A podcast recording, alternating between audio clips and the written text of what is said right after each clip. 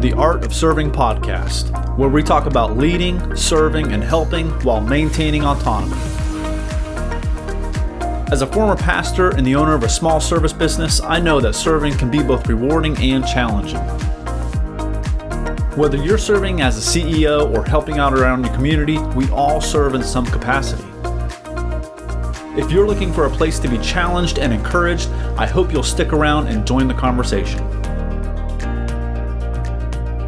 Welcome back, everybody. I'm your host, Josh, and today I would like to talk about the idea that serving is dirty work, but that it cleanses the soul. One of my favorite shows is The West Wing, and if you've watched this show, you probably know why. It's got all these storylines, there's all these different things going on, but uh, one of my favorite characters is Leo, who's played by John Spencer, and in the show, he's an alcoholic and he's having this conversation with his deputy uh, one time who's found himself in some hot water. And his deputy's really worried about his job and he's worried that he's going to uh, lose his job and be in trouble. And, and leo tells him the story and he says there's a guy walking down the street and he falls in a hole. Doctor walks by and he says hey can you help me out? Doctor writes a prescription throws it down. A couple minutes goes by and a rabbi walks by and he says hey can you help me out? And so the rabbi writes out a prayer and throws it down a couple minutes later, his friend goes by he goes, Hey, Joe, it's me. Can you help me out? And so Joe jumps down there and he says, What'd you do that for? Now we're both stuck down here. And his friend says, Yeah, but I've been here and I know the way out.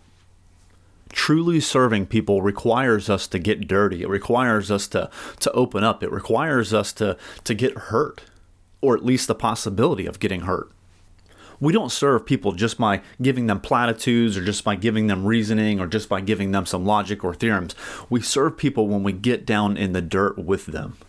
In Marcus Aurelius' second notebook in Meditations chapter 2, he, he writes about this this frequent theme that he has about getting up in the morning. And he says, he says, when you wake up in the morning, he says, tell yourself you're gonna deal with people that are that are uh, meddling and arrogant and insolent and they just they don't know what they're doing. And he says they can't tell evil from good.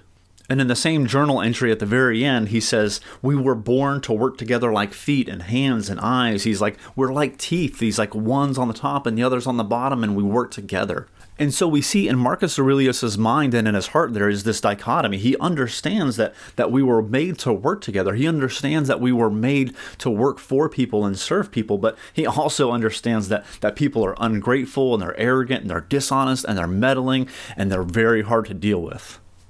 So the way that he deals with this dichotomy of understanding that people are um, a pain in the butt to deal with, but also that we were made for dealing with people and that we were made for serving people, is that he reasons with himself about who they are and what they are and what he is as well. Listen to what he says. He says, I have seen the beauty of good and the ugliness of evil, and I've recognized that the wrongdoer has the same nature as my own, that their nature is related to mine, not of the same birth or blood. He says, but the same mind. They, they share the same divine reason that I have as well.